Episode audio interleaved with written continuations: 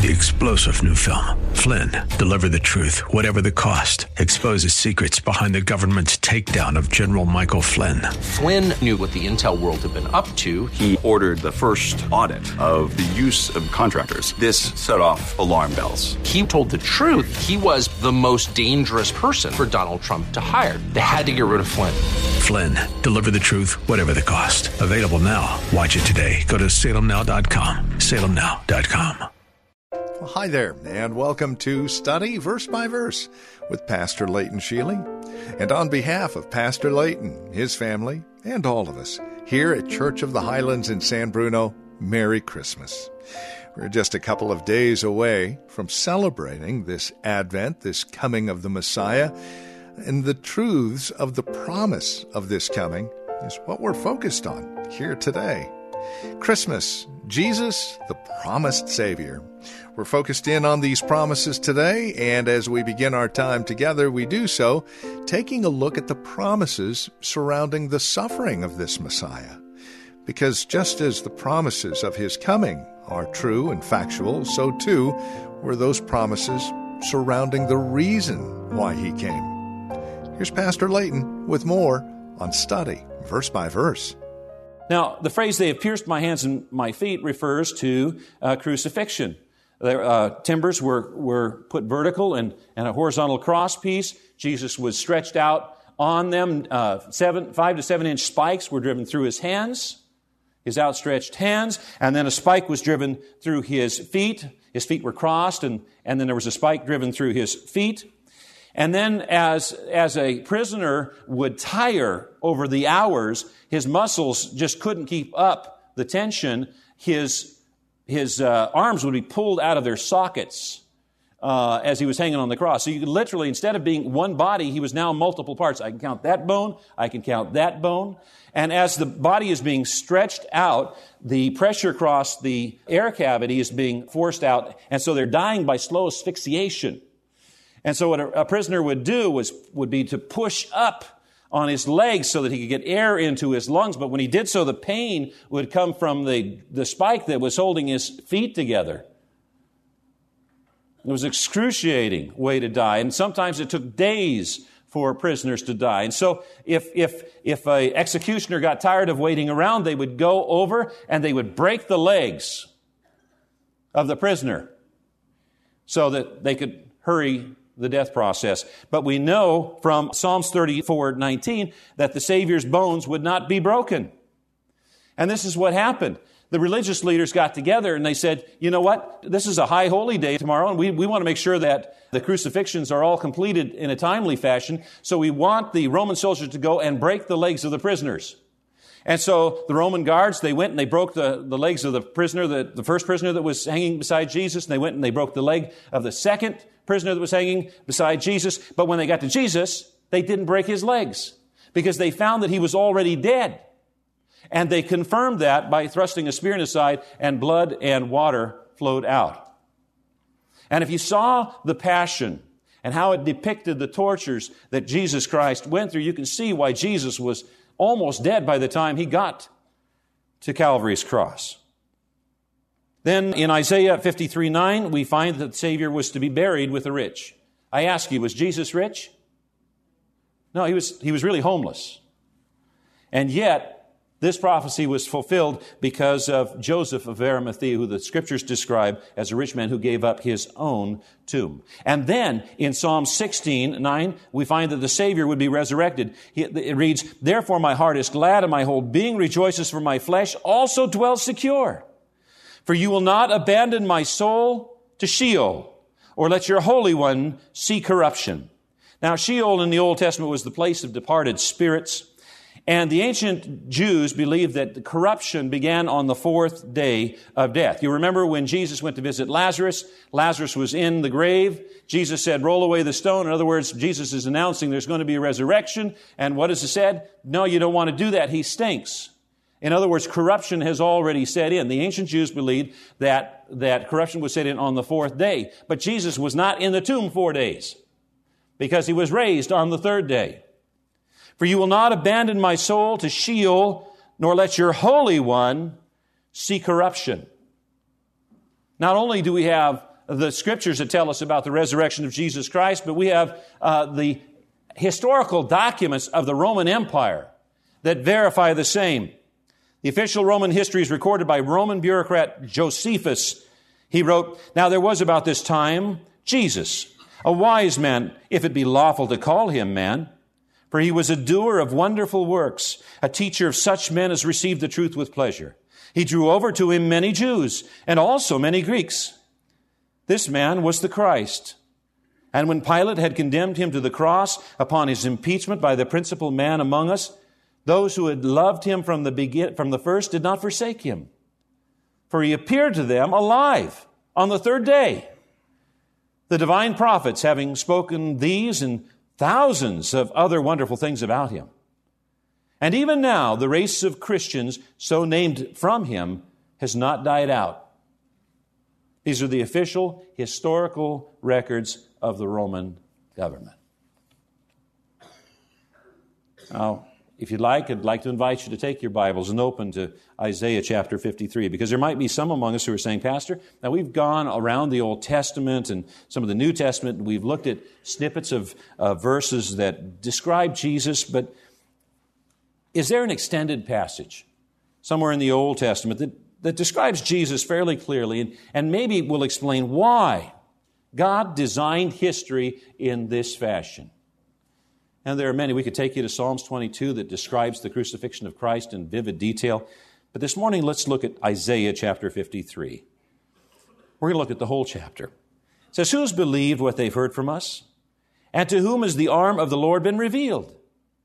For he grew up before him like a young plant, like a root out of dry ground.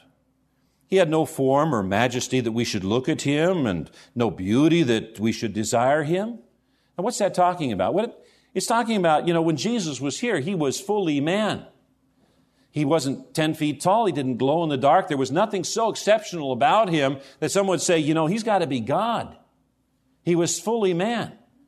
Now, as he went about in his ministry and he was healing and, and doing these things, a group began to follow him. And, and so when Jesus decided to come home to his, his home, this group followed him. And the, when he got home, the people in his hometown said, What's this all about? Isn't this Jesus?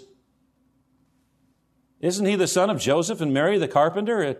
Aren't those his brothers? And what, what's the big deal? Jesus had grown up amongst them, a man. What's the big deal? There was no form or majesty that we should look at him, no beauty that we should desire him. He was despised and rejected by men, man of sorrows and acquainted with grief. And as one from whom men hide their faces, he was despised, and we esteemed him not. Surely he has borne our griefs and carried our sorrows. And yet we esteemed him stricken, smitten by God, and afflicted.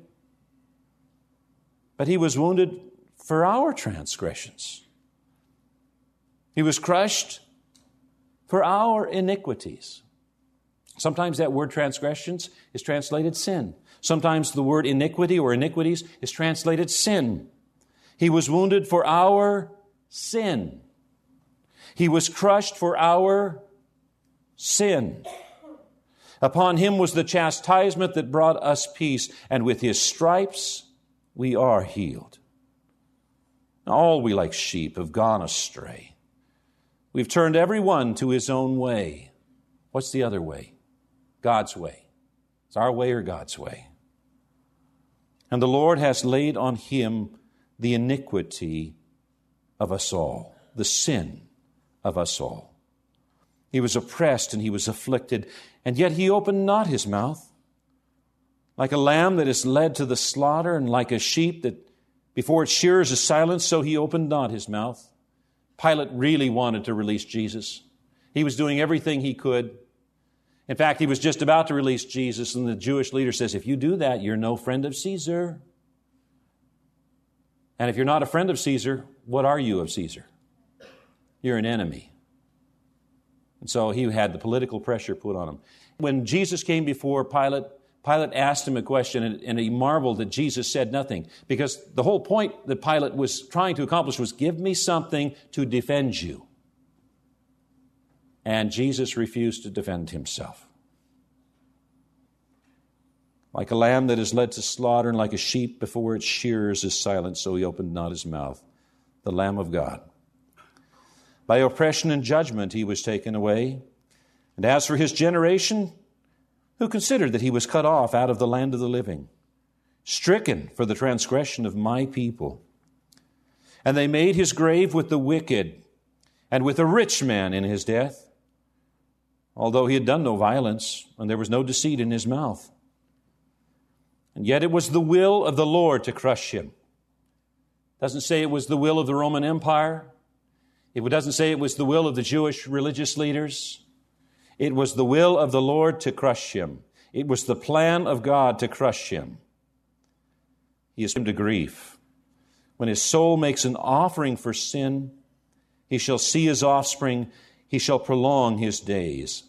Jesus was the sin offering for us.